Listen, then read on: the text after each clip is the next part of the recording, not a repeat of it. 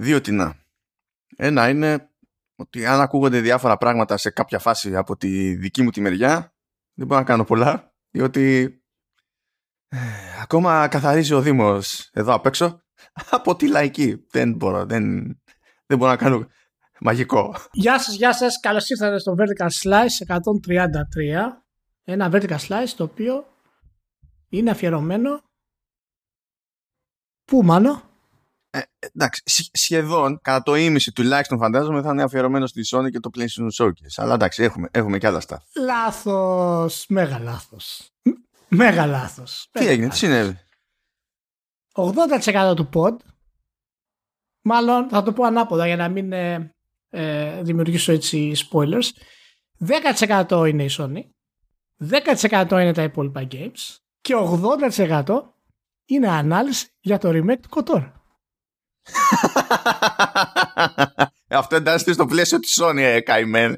Εντάξει. Όσοι φίλοι μας ακούτε, να ξέρετε ότι αυτό είναι το podcast σήμερα. λοιπόν, ο Μάνος θα προσπαθήσει να μιλήσει για τη Sony και εγώ θα, θα μιλάω συνέχεια για την Πάστηλα. Λοιπόν, πάμε Μάνο. Καλώς ήρθατε. Ε, μέσα έπεσα που, που έλεγα στο facebook. Εντάξει, οκ. Okay. Εντάξει, λοιπόν, λοιπόν. Ε, είχα, έταξα δύο την όμως και μου φάγε το δεύτερο. Κάτσε, υπάρχει το δεύτερο. Ah, Ηλία, okay, συγγνώμη. Θέλω, θέλω να σε ενημερώσω ότι ε, στην Νορβηγία ετοιμάζεται μια εταιρεία του, του χρόνου να μπει στο χρηματιστήριο και αυτή η εταιρεία λέγεται Visma. Μου έσκασε αυτό στο, στο, στο feed μου και σκέφτηκα ότι θα ήταν χρήσιμο. Εντάξει, θα κοιτάξουμε μήπως είναι από Τσοχατζόπουλο. Έχει κάποιο οικογενειακό στέλεχος. Γεια σας. Α, επίσης να πω, να ζητήσω από τους φίλους μας ακούνε να μου στείλουν ε, τις ευχές τους και πολλά περαστικά. Γιατί έχω, συνεχίζω και έχω ένα πρόβλημα υγείας με ταλαιπωρεί μήνες και χρειάζομαι πολύ θετική ενέργεια. Αυτό θέλω να πω. Πάμε. Και το λέει σε όλους εσάς γιατί κανένας ποτέ στα σοβαρά δεν περιμένει θετική ενέργεια από μένα, ούτε ο Ηλίας. δεν, δεν γίνονται κάποια πράγματα στη, στη φύση γενικά. Οπότε, ναι. Λοιπόν, πριν καταπιαστούμε εκεί με staff από PlayStation Showcase και δεν συμμαζεύεται, στο οποίο επιμένω ότι εντάσσεται η φάση με το κοτόρ. Αλλά, okay. Εντάσσεται, αλλά δεν είναι. 80%, 80% κοτόρ θα είναι το podcast, το λέω. Εντάξει, Αφού θα πεις μπάστιλα και μετά θα παίξεις σιγή. Η σιγή θα είναι το 80% του, του podcast. Εντάξει, εντάξει δεν, μπο, δεν, μπορούμε να κάνουμε ένα αστείο πλέον. Αμάν. Δεν μπορούμε να κάνουμε ένα αστείο. Λοιπόν, ε, κάτσε, γιατί μου είπες ήθελες να μνημονέσουμε κάτι κυκλοφορίες. Ναι, να, να πούμε έτσι γρήγορα ότι κυκλοφόρησε το νέο Life is Strange. Το οποίο όσοι μας παρακολουθείτε ξέρετε ότι το πρώτο Life is Strange το θεωρώ από τα καλύτερα παιχνίδια της προηγούμενης γενιάς. Ε, οι πρώτες εντυπώσεις είναι θετικές και ευελπιστώ όντως να είναι ένα νέο ξεκίνημα για τη σειρά στο πώς ε, χρησιμοποιεί το γράψιμο και τους χαρακτήρες το οποίο έκανε, είχε κάποια προβλήματα στο, στο sequel ε, και επίσης να πω ότι κυκλοφόρησε και το Tales of Arise και ήθελα έτσι να πούμε συγκεκριμένα γι' αυτό γιατί το Tales of Arise είναι το πρώτο Tales of Arise στην ουσία μετά από 17 που έχουν κυκλοφορήσει συνολικά το το οποίο φαίνεται ότι αποφάσισε να ασχοληθεί με ένα όριμο θέμα με όριμο τρόπο. Και μιλάω φυσικά για, για θέματα σκλαβιάς, κατοχής και ό,τι έρχεται από αυτό. Όπα, όπα, όπα. Έχει μαύρους μέσα. Άμα δεν έχει, δεν το έχει πιάσει το θέμα, δεν το έχει αγγίξει καθόλου. Μαύρος εννοείς έχρωμούς. Η μαύρος δεν είναι, δεν είναι political correct, δεν ξέρω. Όχι, μα μια χαρά political correct είναι το, το, το μαύρος. Το, το έγχρωμη είναι άλλο εύρος πραγμάτων. έτσι, Δηλαδή, πώς θα, πώς θα συνεννοηθούμε. Okay. Ε, και φαίνεται ότι πραγματικά έχει, έχει κάνει για πρώτη φορά κάποια βήματα σημαντικά για το storytelling γιατί είναι μια σειρά η οποία πάντα ήταν μεταξύ ε, μετριότητας και καλού αποτελέσματος και ποτέ δεν είχε σταθερότητα. Ελπίζω αυτό να είναι μια στροφή για τη σειρά. Ε, εάν πάει καλά και σε πωλήσεις, να καταλάβουν ότι όντως είναι πολύ. Ε, οι Άπωνε πρέπει να, να ρίξουν μια ματιά και στο πώς ε, γράφουν τους διαλόγους και στο πώς αναπτύσσουν τους χαρακτήρες. Και όντως το, το party banter που λέμε και η ανάπτυξη των χαρακτήρων ε, είναι εξαιρετικά. Ε, να πω όμως βέβαια και να το κλείσουμε με αυτό ότι ε, είναι απαράδεκτο σήμερα να υπάρχει τέτοιο pop-up σε παιχνίδι. και είναι, είναι εξωφρενικά πράγματα. Οι Ιάπωνες είναι, είναι υπεύθυνοι για αυτό πάρα πολύ. Δηλαδή γιατί δεν ασχολούνται στην ουσία να, κάνουν, να φτιάξουν αυτά τα πράγματα και είναι πάρα πολύ εκνευριστικό. Αλλά ιδιαίτερα το Tales of Arise είναι απόλυτα εκνευριστικό σε σημείο που θα σας πω να περιμένετε και κανένα patch για αυτό το πράγμα. Δηλαδή μπορεί να περπατάτε στο Series X στην πόλη και χαρακτήρες να πετάγονται μπροστά σας. Έτσι, και φαίνεται ότι σίγουρα είτε δεν είχαν χρόνο να κάνουν optimization σωστό για την Unreal Engine, ε, είτε πολύ απλά δεν τους ενδιαφέρει αυτό το, αυτό το κομμάτι ιδιαίτερα. Λοιπόν, αυτό ήθελα να κοίτα, κοίτα, εγώ απλά πιστεύω ότι σε τέτοιες περιπτώσεις πέραν της όποιας τεχνικής αστοχίας μπορεί να έχουν οι Ιάπωνες, ε, λόγω πόρων, λόγω ό,τι θέλεις τέλος πάντων, ότι βάζουν το ότι πρέπει να λειτουργήσει όπως πρέπει να λειτουργήσει για να τρέξει στα προηγούμενα συστήματα. Και από εκεί και πέρα Άγιος ο Θεός μάλλον για το, για το streaming σου. Λέει που να μπλέκουμε τώρα. Και τεχνικώς όλα αυτά είναι ακόμα και τα optimized ας πούμε είναι, είναι unoptimized. Γιατί η Unreal Engine 4 ας πούμε δεν είναι ε, επαρκώς τιμένη για το νέο hardware ακόμη. Ε, φαντάζομαι ότι πραγματάκια τύπου quick storage και τα λοιπά ε, δεν θα τα χρησιμοποιεί ναι. καν ας πούμε στην περίπτωση του Xbox. Εντάξει το, μάνο, αλλά όταν έχει τόσο, το, και τόσο γρήγορους σκληρούς δηλαδή εντάξει δεν σου λέω να έχεις ας πούμε high quality assets στο background στο βάθος με το ορίζοντα. OK. Okay. Αλλά σίγουρα ε, ε, υπάρχει popping ε, στο, στο περιβάλλον OK okay, αυτό κάπως το δέχομαι όχι όμως και στο βαθμό που είναι γιατί οι περιοχές του Tales of Arise είναι ε, συνοπτικές, δηλαδή είναι μεμονωμένες, δεν υπάρχει κάποιο open world με την κλασική έννοια. Ε, αλλά οι χαρακτήρες να πετάγονται μπροστά σου ε, είναι απαράδεκτο και τέτοιο πρόβλημα είχε και το Dragon Quest το 11. Ε, λίγο λιγότερο βέβαια γιατί είχε λιγότερο απαιτήσεις τεχνικές. Λοιπόν, OK, okay, αυτό ήθελα να πω. Προχωράμε. Λοιπόν, ε, επειδή θα το ξεχάσω και μου το είπε και ο, και ο Λεωνίδας να το μεταφέρω, το, το λέγαμε στο Command OS. Είναι τα, ένα από τα πολλά αποτυχημένα λογοπαίγνια που έκανα στο τελευταίο Command OS. Βγήκε ένα παιχνίδι το οποίο λέγεται Baldo. Βγήκε στο Apple Arcade αλλά βγαίνει και σε κονσόλες και τέτοια. Ε, και αν τα βάλεις κάτω υποτίθεται ότι ας το πούμε ότι ζελντίζει ρε παιδί μου. Mm. Αλλά εγώ ένιωσα την ανάγκη πάνω στην κουβέντα να πω Baldur's Gate και αμέσως μετά αισθάνθηκα σίγουρος ότι θα ήταν κάτι που θα σε ενοχλούσε οπότε έπρεπε να το, να το μεταφέρω. Έτσι, απλά για την ιστορία. Για να κάνουμε κέφι, για να κάνουμε κέφι. Τι είπες, στείλτε του θετική ενέργεια γιατί βλέπετε έτσι δεν... Μπάλτος και οκ, πάμε. Πάμε γιατί θα, θα, ναι, θα πάθω κοκομπλόκο. Έχουμε εκκρεμότητες, διότι τέλος πάντων μας πήρε η μπάλα με τον προγραμματισμό και διάφορα άλλα πραγματάκια, αλλά έχω αφιερώσει τη ζωή μου τέλος πάντων στο, ε, σε δύο παιχνίδια τώρα τελευταία. Το ρημάδι το, το HD Remaster του Shin Megami Tensei στο Nintendo Switch και αναμενόμενα τελείως το Siege of Paris που είναι το δεύτερο expansion του Assassin's Creed Valhalla. Από ποια μπάντα θες να πονέσει πρώτα; Ε, πάμε για Valhalla. Πάμε για Valhalla. Λοιπόν, Απλά να πω ότι βάζουμε εκεί το Siege of Paris και πριν πω το οτιδήποτε άλλο, από εκεί που λέγαμε ότι είχε ισιώσει αρκετά το παιχνίδι με το tearing και τα λοιπά, σου λέει expansion. New frontier, νέες ευκαιρίες. Α επιστρέψει το, το πρόβλημα με το tearing. Δεν πειράζει. Θα το, θα το λύσουμε προχωρώντας. Δεν είναι δραματικό. Και προφανώς δεν υπάρχει πρόβλημα άμα είμαστε τηλεόραση με VRR και τέτοια. Απλά είναι από αυτές τις λεπτομέρειες που κάνεις μπρος πίσω, κάνεις μπρος πίσω και απλά εκνευρίζεσαι, παιδί μου. Λες πόσο θα, πόσο θα κάνουμε, έχει περάσει ένας χρόνος από το ρημάδι, το παιχνίδι, το λανσάρισμα σχεδόν. Anyway, Siege of Paris. Να σου πω, Ηλία, πώς πείθεις τον Eivor να πάει στο Πάρις και να, και να την πέσει τέλος πάντων στη, στην πόλη. Πώς πώς φαντάζεσαι ότι τον πείθεις; Ε, πλούτη και δόξα και ε, ποτό στα σαλόνια του, του Όντιν έτσι. Έτσι. Αυτά είναι τα προβλεπέ. Μπορεί να μην βγάζουν νόημα σε ορθολογιστική βάση, έτσι, αλλά. Για μας. Για, για τότε θα βγάζανε προφανώς. ναι, ναι, ναι, αλλά αυτά είναι τα προβλεπέ για την περίσταση. Όχι ναι. όμως, διότι ε, ε, έρχεται ε, ένας Πιέρ από το Παρίσι μαζί με μια άλλη τύπησα που είναι εκείνη Viking. Ε, νομίζω λέγεται Τόκα. Whatever, δεν έχει σημασία. Ε, και λέει ε, παιδιά κοιτάξτε εκεί πέρα παίζει ε, παίζει χαμούλης και παίζει και αυτοκράτορας και έχουν δύναμη αυτοί και ποτέ δεν ξέρεις. Μπορεί να κάνουν ντου κάποια στιγμή στη, στη Βρετανία και να έρθουν και στο δικό σας οικισμό. Και ο Εύρο το σκέφτεται λίγο και λέει: Α, πρέπει να κάνω όλο αυτό το ταξίδι, να τους κάνω τα μούτρα κρέας, γιατί ποτέ δεν ξέρεις. Λέω: Τι είναι αυτά, τι, τι είναι αυτά, Ubisoft, γιατί με κάνεις να πονάω τόσο; Γιατί; Όταν έχεις έτοιμη λύση, ρε παιδί μου είναι ένα πολύ λυπηρό argument. Το καημένο στο iPod φαντάζομαι γιατί θα πρέπει να το κάνεις σε όλες τις χώρες της γης που έχουν στρατό ναι. και που μέσα. Που ακόμα και έτσι ακόμα και, και να το στείλουν στην Νότιο Αφρική καλύτερο επιχείρημα θα ήταν πάω για τη δόξα ρε φίλε ναι. τι μου λες αυτό το πράγμα; Αυτό φαντάζομαι έχει να κάνει με τη δηλαδή μέσα στο μυαλό της Ubisoft είναι κάποια γαμάτη αναφορά στο ότι κάποια στιγμή τε, την πέσανε οι Νορμανδοί στην Αγγλία και ότι ξέρεις αυτό είναι κάποιο είδους γαμάτη προοικονομία αλλά δεν είναι γαμάτη προοικονομία δεν είναι τίποτα. αγαπητή Ubisoft το υπεραναλύεις. Δεν αποκλείεται να έχει τέτοιες ιδέες η Ubisoft για να κάνει. Εντάξει. Αυτό είναι περισσότερο.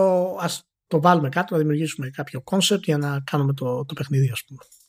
Έχουμε εκεί πέρα, καλά μπορεί να θυμάται κανένας για account όντο και κάτι τέτοια πράγματα αν έβλεπε τη σειρά Vikings. Βέβαια ε, δεν ταιριάζουν οι χρονολογίες γιατί όλα αυτά που παίζουν στο expansion είναι μετά την εποχή του Ragnar και εκείνος ο όντο που είχε πετύχει ο Ragnar καμία σχέση και νομίζω ήταν και λίγο φανταστική περσόνα ε, ο όντο της σειράς. Αλλά τέλος πάντων κάνουν το όντο εκεί στο, στο Παρίσι.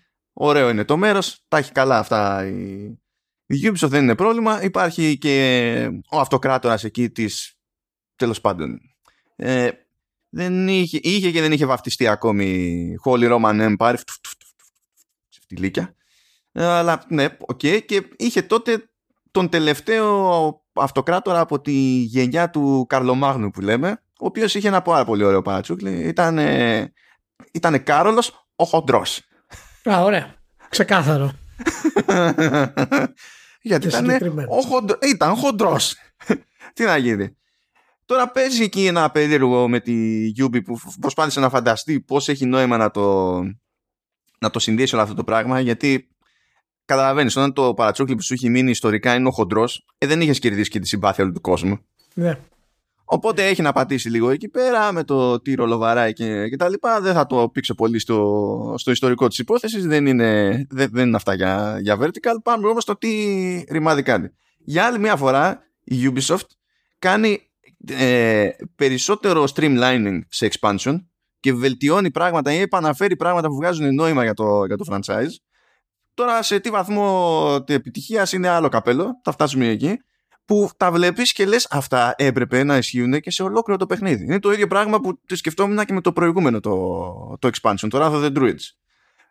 Τι σημαίνει αυτό στην προκειμένη περίπτωση; Σημαίνει ότι επανέρχονται σε κάποιο βαθμό τα ας τα πούμε legit assassinations. Οπότε τι γίνεται, η Λία σου λέει ότι κοίταξε να δεις, ο στόχος είναι αυτός. OK. Okay. Πού είναι, δεν ξέρω. Πώς θα την πέσω, δεν ξέρω. Όμως σου λέει, αν αρχίσεις και κόβεις κίνηση εδώ, όλο και κάτι θα ακούσεις. Πήγαινε σε αυτό το tavern. Ε, μίλα εδώ και εκεί και μπορεί κάποιος να σου πετάξει ένα hint. Το hint που θα σου πετάξει δεν είναι ένα. Υπάρχουν ε, πολλαπλές πληροφορίες που οδηγούν σε εναλλακτικές προσεγγίσεις. Και ε, χωρίς να σου κόβει το παιχνίδι πάντα βέβαια το, το περιθώριο να πεις ότι απλά κάνω do μόλι συνειδητοποιήσω που είναι και όταν θα βρεις που είναι τέλος πάντων ο στόχος σου πάλι και εκεί έχεις κάποιες διαφορετικές εναλλακτικές, που αυτά στην ουσία το τι δρόμο θα πάρεις ε, καθορίζει ε, σε κάποιο βαθμό τη δυσκολία της μάχης από την άποψη ότι μπορείς να γλιτώσεις τέλος πάντων φρουρές, μπορείς να γλιτώσεις διάφορα τέτοια, τέτοια πράγματα. Και άμα το κάνεις αυτό καλά συνήθως ας το πούμε ότι έχεις και μερικά nuggets εξτραδάκια ας πούμε από όχι, όχι story, πιο πολύ από characterization, γιατί θα ακούσεις μερικά πράγματα παραπάνω, θα δεις μερικά πράγματα παραπάνω, χωρίς να αλλάζει κάτι ιδιαίτερο. Και είναι αυτό το πράγμα που ουσιαστικά λέμε ότι, ε, ε ότι λείπει περισσότερο από, τη, από το pivot που έγινε με το, με το Origins. Λέμε ότι επειδή δεν υπάρχει αυτό, ναι μεν καλή φάση, ξέρω εγώ, η στροφή σαν concept, ok, αλλά το assassination γιατί λείπει ας πούμε υπάρχει τρόπος να είναι εκεί και με το ρημάδι το Siege of Paris επιστρέφει τώρα βέβαια ε, η Λέα μην ρωτήσεις για AI έτσι ε, ναι. έχω, έχω σταματήσει να ρωτάω τέτοια πράγματα για τα παιχνίδια της, της Ubisoft και γενικότερα μην ρωτήσεις για AI, είναι, είναι κομμωδία. Αν ειδικά, γιατί εντάξει, αυτό το περιεχόμενο είναι διαθέσιμο σχετικά νωρίς. Δεν χρειάζεται κάποιος δηλαδή να έχει φτάσει endgame, ξέρω εγώ, για να πει πηγαίνω και εκεί πέρα και αυτό δημιουργεί, δηλαδή, αν έχεις φτάσει στο endgame βέβαια και έχεις λεβελάρεις σαν να μην υπάρχει αύριο, γενικά όλα τα boss fights που παίζουν και οι μάχες είναι ψιλοκομωδία. Δηλαδή πρέπει να είσαι ε, μισοκινησμένο για να έχεις πρόβλημα. Που αυτό είναι άλλο ένα ζήτημα. Να πω ότι αυτό είναι ένα από τα προβλήματα που έχουμε σαν βιομηχανία, που έχουμε σαν κριτική και που έχουμε σαν κοινό. Έχουμε συνηθίσει αυτό το AI και δεν το θεωρούμε μειονέκτημα. Όταν σε προηγούμενο post είχα μιλήσει, παραδείγματος χάρη για το Deathloop ή για τους τίτλους, ας πούμε, της ε, Arcane, ε, οι τίτλοι αυτοί δεν μπορούν να λειτουργήσουν αν το AI δεν είναι κακό. Δεν είναι αδύνατο. Και αυτό είναι κάτι το οποίο έχει μείνει στα video games και δεν το θεωρούμε καν αρνητικό πλέον αυτό το πράγμα. Αν επιστρέψεις 20 χρόνια πίσω και παραπάνω θα είναι, δεν θυμάμαι ακριβώς τώρα, πούμε, να παίξεις το Thief, ε, οι διαφορές από τότε μέχρι σήμερα είναι πολύ μικρές. Αλήθεια σου λέω.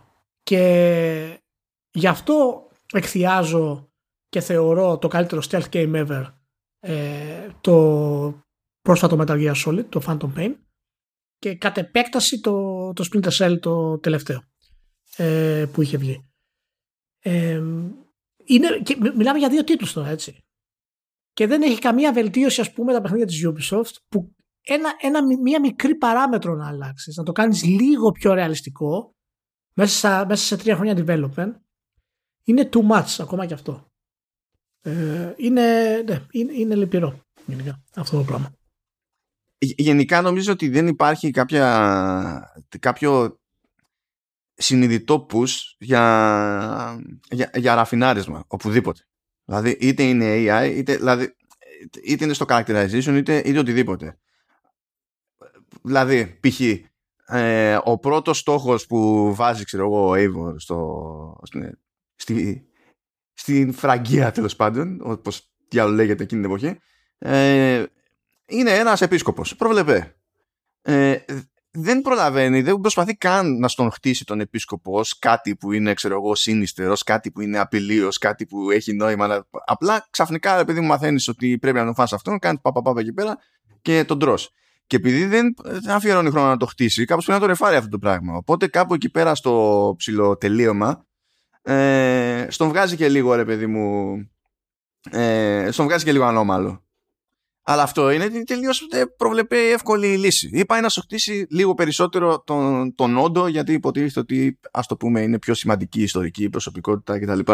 Και βλέπεις τον όντο, όπως και ο Eivor, ειδικά σε αυτό το, το expansion, ε, να αλλάζει απόψεις από τη μια στιγμή στην άλλη. Ε, ο, και ο ένας και ο άλλος ε, ξαφνικά να εμπιστεύονται, ξαφνικά να μην εμπιστεύονται. Δηλαδή γίνονται κάτι πράγματα που είναι τελείως ε, snap. Εντάξει τι να ναι. τελείως, τε, τελείως snap. Αναμενόμενο είναι αυτό όταν έχεις τα DLC και όταν έχεις τέτοιο στυλ development αναμενόμενο είναι. Ναι και αυτό είναι που πρέπει να αλλάξεις πάνω απ' όλα γιατί πάλι μηχανικά το Siege of Paris ε, καλά με ξέρεις το AI τέλος πάντων, μπορείς να πεις ότι παρουσιάζει βελτιώσεις, παιδί μου, που δεν είναι άκυρες οι βελτιώσεις. Εντάξει. Και όχι μόνο αυτό, αλλά τουλάχιστον ένα ρημάδι boss fight που έχει, που δεν θα το εξηγήσω ακριβώς γιατί είναι κρίμα και είναι και spoiler μέσα σε όλα. Ένα boss fight που έχει, ε, σίγουρα έχει έναν designer από πίσω ο οποίος δεν βαριόταν.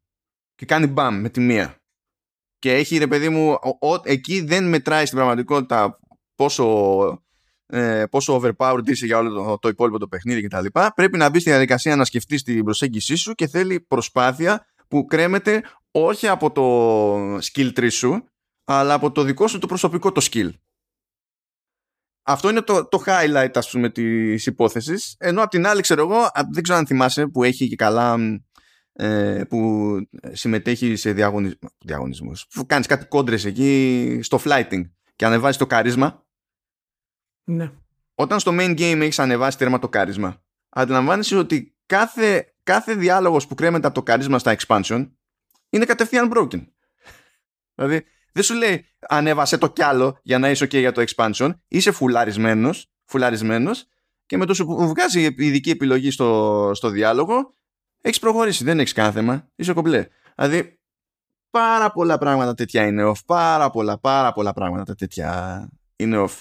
Και ναι. μέσα σε όλα, α, να πω ότι για, τη, για την ιστορία καταφέρνει το, ε, το η μουσική αυτή τη φορά να είναι λίγο καλύτερη από το αν θυμάμαι καλά δηλαδή από το Wrath of the Druids αλλά τέλος πάντων αυτό είναι πάλι για άλλη ώρα αυτό μου φαίνεται κάποια ναι. στιγμή απλά θα συμπληρώσω εκεί κάνα playlist θα γράψω κάνα, κάμια εντύπωση γενική κτλ αλλά τώρα το γενικό το, που μου μένει είναι ότι πάλι γίνονται κάποια βήματα λογικά προς μία κατεύθυνση αλλά δεν υπάρχει σαφής προσανατολισμός δεν υπάρχει ένα ενιαίο πλάνο οπότε κάθε φορά είναι σαν ε, σαν magic bag ρε παιδί μου το πράγμα.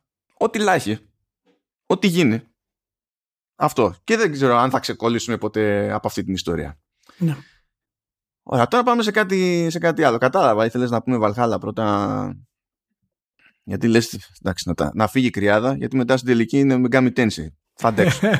Πόσο στραβά θα πάει το πράγμα. Λοιπόν, συν Megami Tensei 3 Nocturne HD Remaster, αυτό το πράγμα, καταλαβαίνετε. Είναι παιχνίδι που είχε βγει στο, στο PS2 και τώρα στην ουσία το HD Remaster ε, αναλώνεται στο να μεταφερθεί το παιχνίδι πρώτα απ' όλα σε τελείως άλλη μηχανή προφανώς. Οπότε το μεγάλο το πακέτο είναι να το κάνεις να μοιάζει επαρκώς με το τότε παρότι ούτε ένα εργαλείο που χρησιμοποιείς δεν έχει καμία σχέση με το, με το τότε.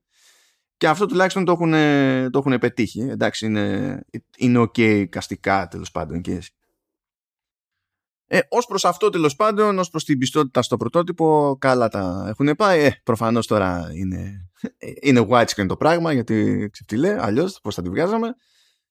Ε, πολλά παράπονα υπήρχαν από την αρχή και στην Ιαπωνική έκδοση που βγήκε νωρίτερα από τη, η δυτική τέλος πάντων για την έκδοση του Switch και ψηλοεπίτηδες πήγα και εγώ στην έκδοση του Switch και βλέπω ότι όντως υπάρχουν ψηλοσταθερά προβλήματα με το, με το frame rate και ειδικά σε κάποιες μάχες που σκάνε διάφορα εφέ εδώ και εκεί μπορεί να πέσει δραματικά. Οπότε αν έχετε το περιθώριο να διαλέξετε ανάμεσα σε έκδοση ε, PS4 και Switch και δεν σας νοιάζει να το παίξετε ποτέ on the go ε, πηγαίνετε για, για PS4 τώρα το παιχνίδι δεν έχει κάποια ουσιαστική αλλαγή μέσα πέραν το ότι εμφανίζεται ένα επιπλέον επίπεδο δυσκολίας που λέγεται Merciful η, ύπαρξη αυτού του επίπεδου δυσκολίας δεν είναι καθόλου τυχαία.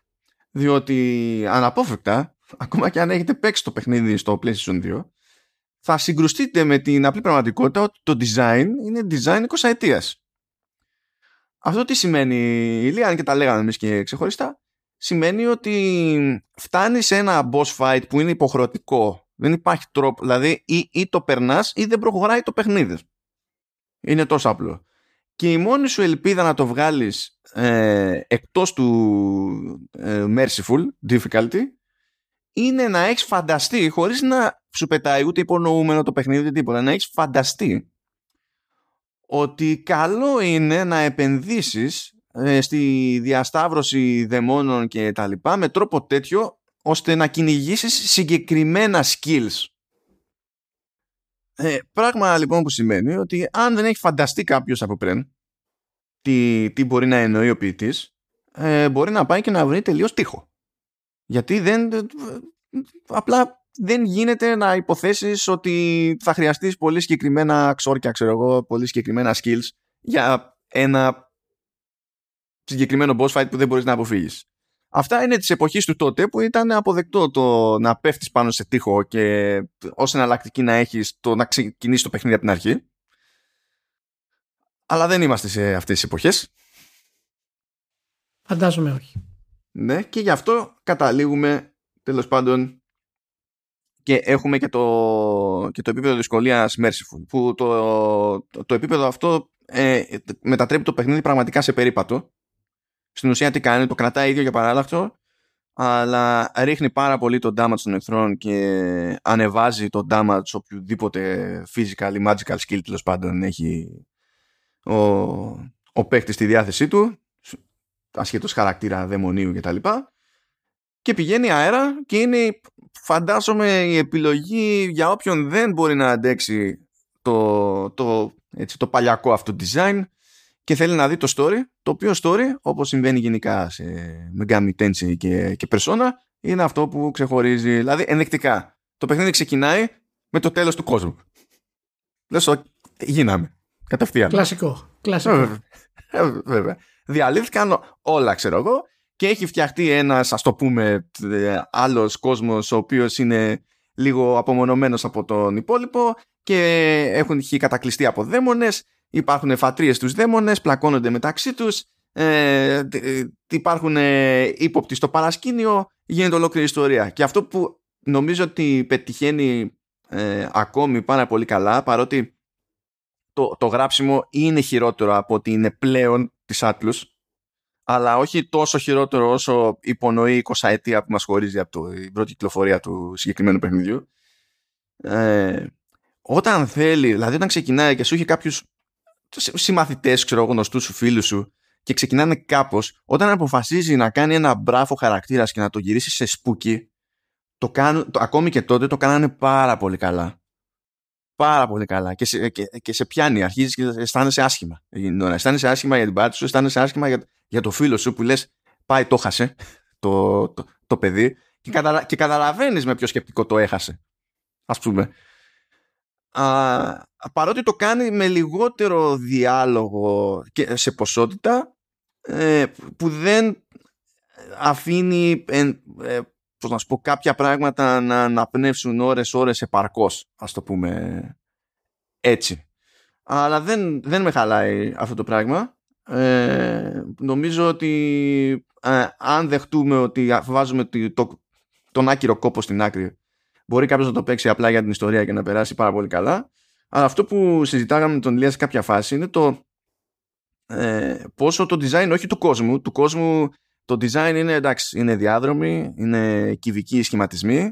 Ε, εννοείται ότι παίζουν ε, random battles. αυτό που με εκνεύρισε περισσότερο στο, στο σχεδιασμό των περιοχών, ας πούμε, τότε των περιοχών, των, των, των κτηρίων. Γιατί υπάρχει ένα world map, ας πούμε, και πηγαίνουμε στην πραγματικότητα από κτίριο σε κτίριο που λειτουργεί είτε ως hub είτε ως dungeon ή δεν ξέρω και εγώ τι είναι ότι για κάποιο λόγο θέλανε να δείξουν τότε ότι είναι πιο μεγάλο το παιχνίδι από ό,τι είναι. Πιο μεγάλος ο κόσμος του παιχνιδιού από ό,τι είναι.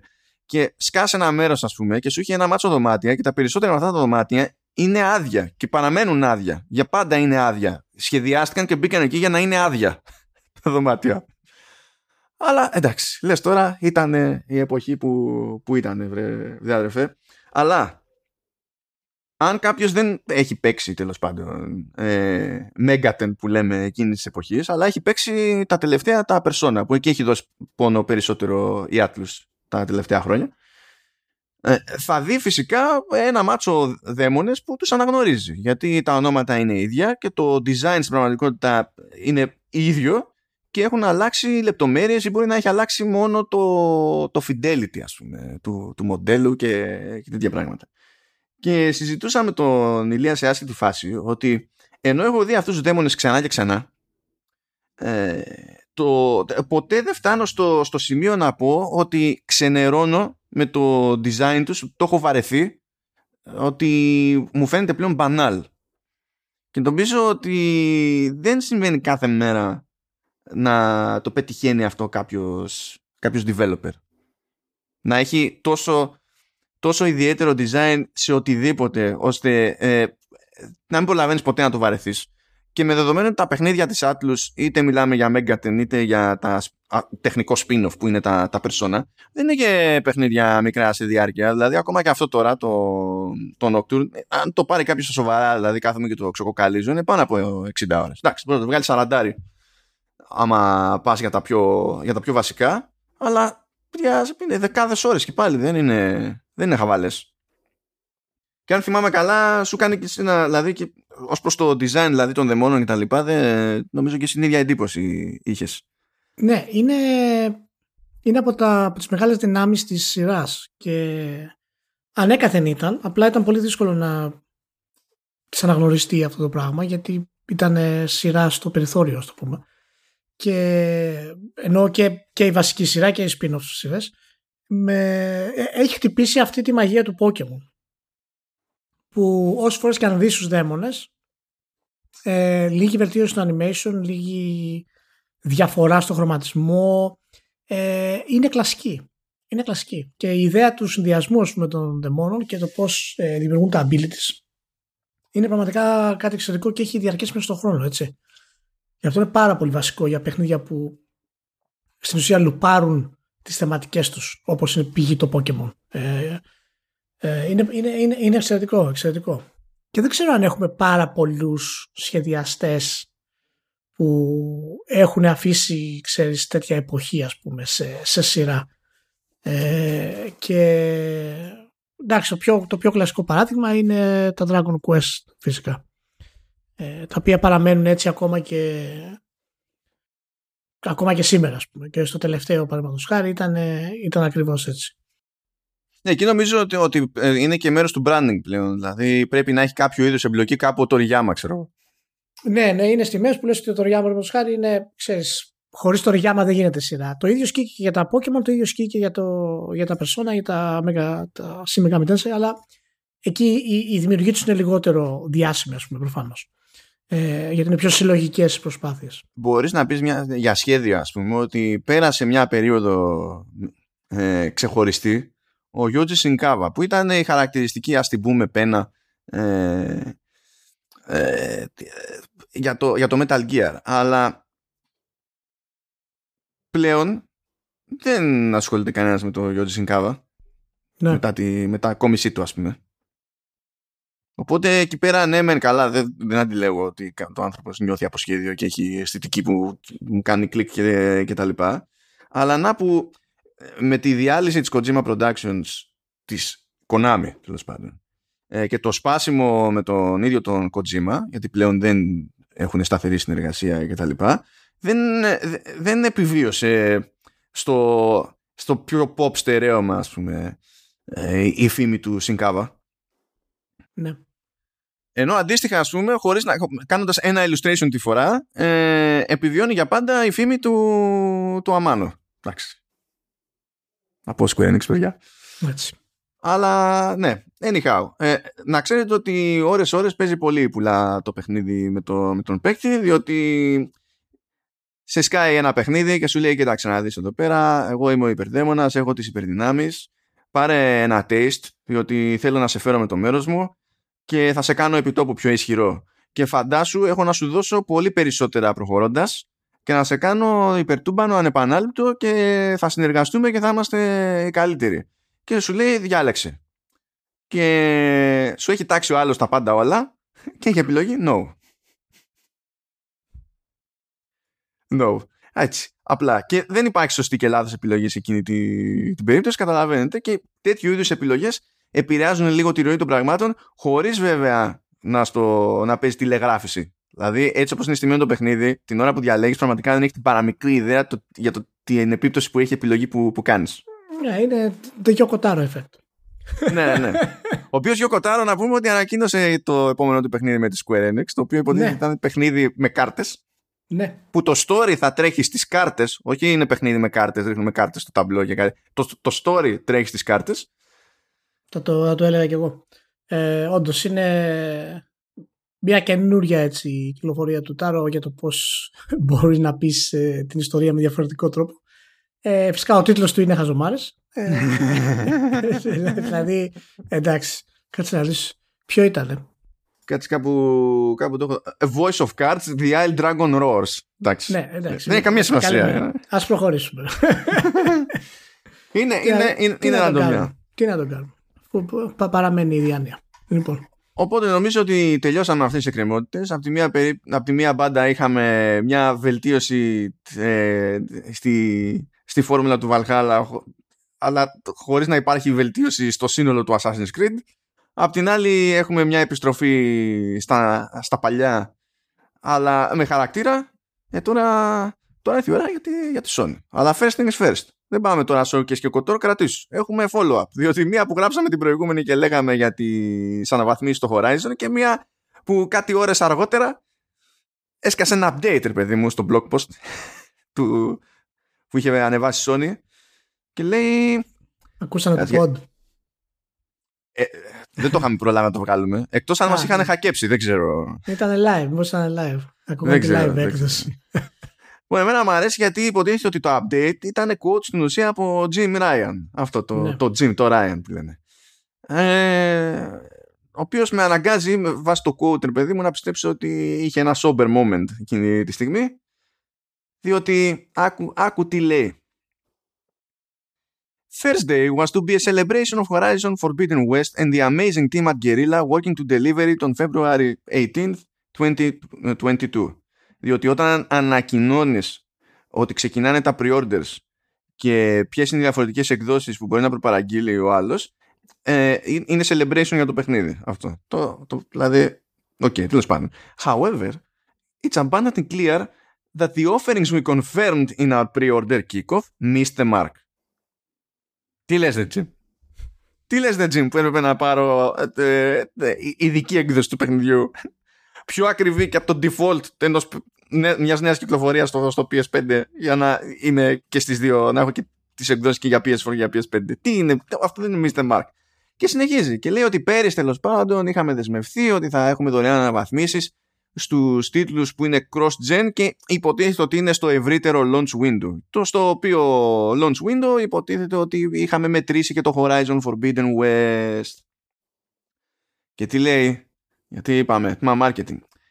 Λέει ότι ε, η πανδημία είχε μεγάλη επίπτωση λέει, στη, στην όλη διαδικασία αυτή και πήγε πίσω η κυκλοφορία του Forbidden West. Βγήκε λέει από το launch window ε, αλλά παρόλα αυτά παρόλα αυτά θα τιμήσουμε την αρχική μας δήλωση του στυλ εσείς φταίτε γιατί εμείς είπαμε ότι θα είναι τσάμπα στους τίτλους του περίπου λανσαρίσματος και επειδή καθυστέρησε το Horizon το καινούριο δεν είναι πια τίτλος λανσαρίσματος οπότε κακώς περιμένατε να είναι τσάμπα για αναβάθμιση αλλά κομμάτια να γίνει ρε φίλε θα το κάνουμε Σ' άρεσε αυτό Ηλία; Δεν ξέρω ε, Τζιμάκος. Τζιμάκος.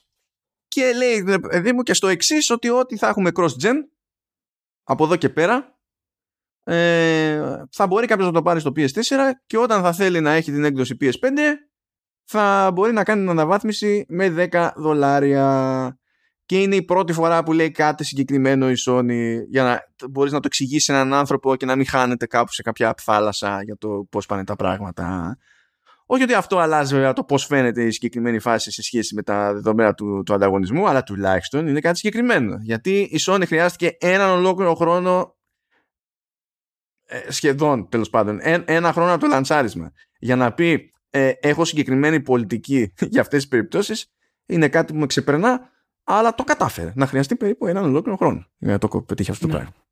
Ναι. Για πες μου, είσαι τώρα χαρούμενος, Ηλία; Τώρα που ξέρεις. Τι να πω ρε μάλλον τώρα, να αρχίσω... Τι να πω.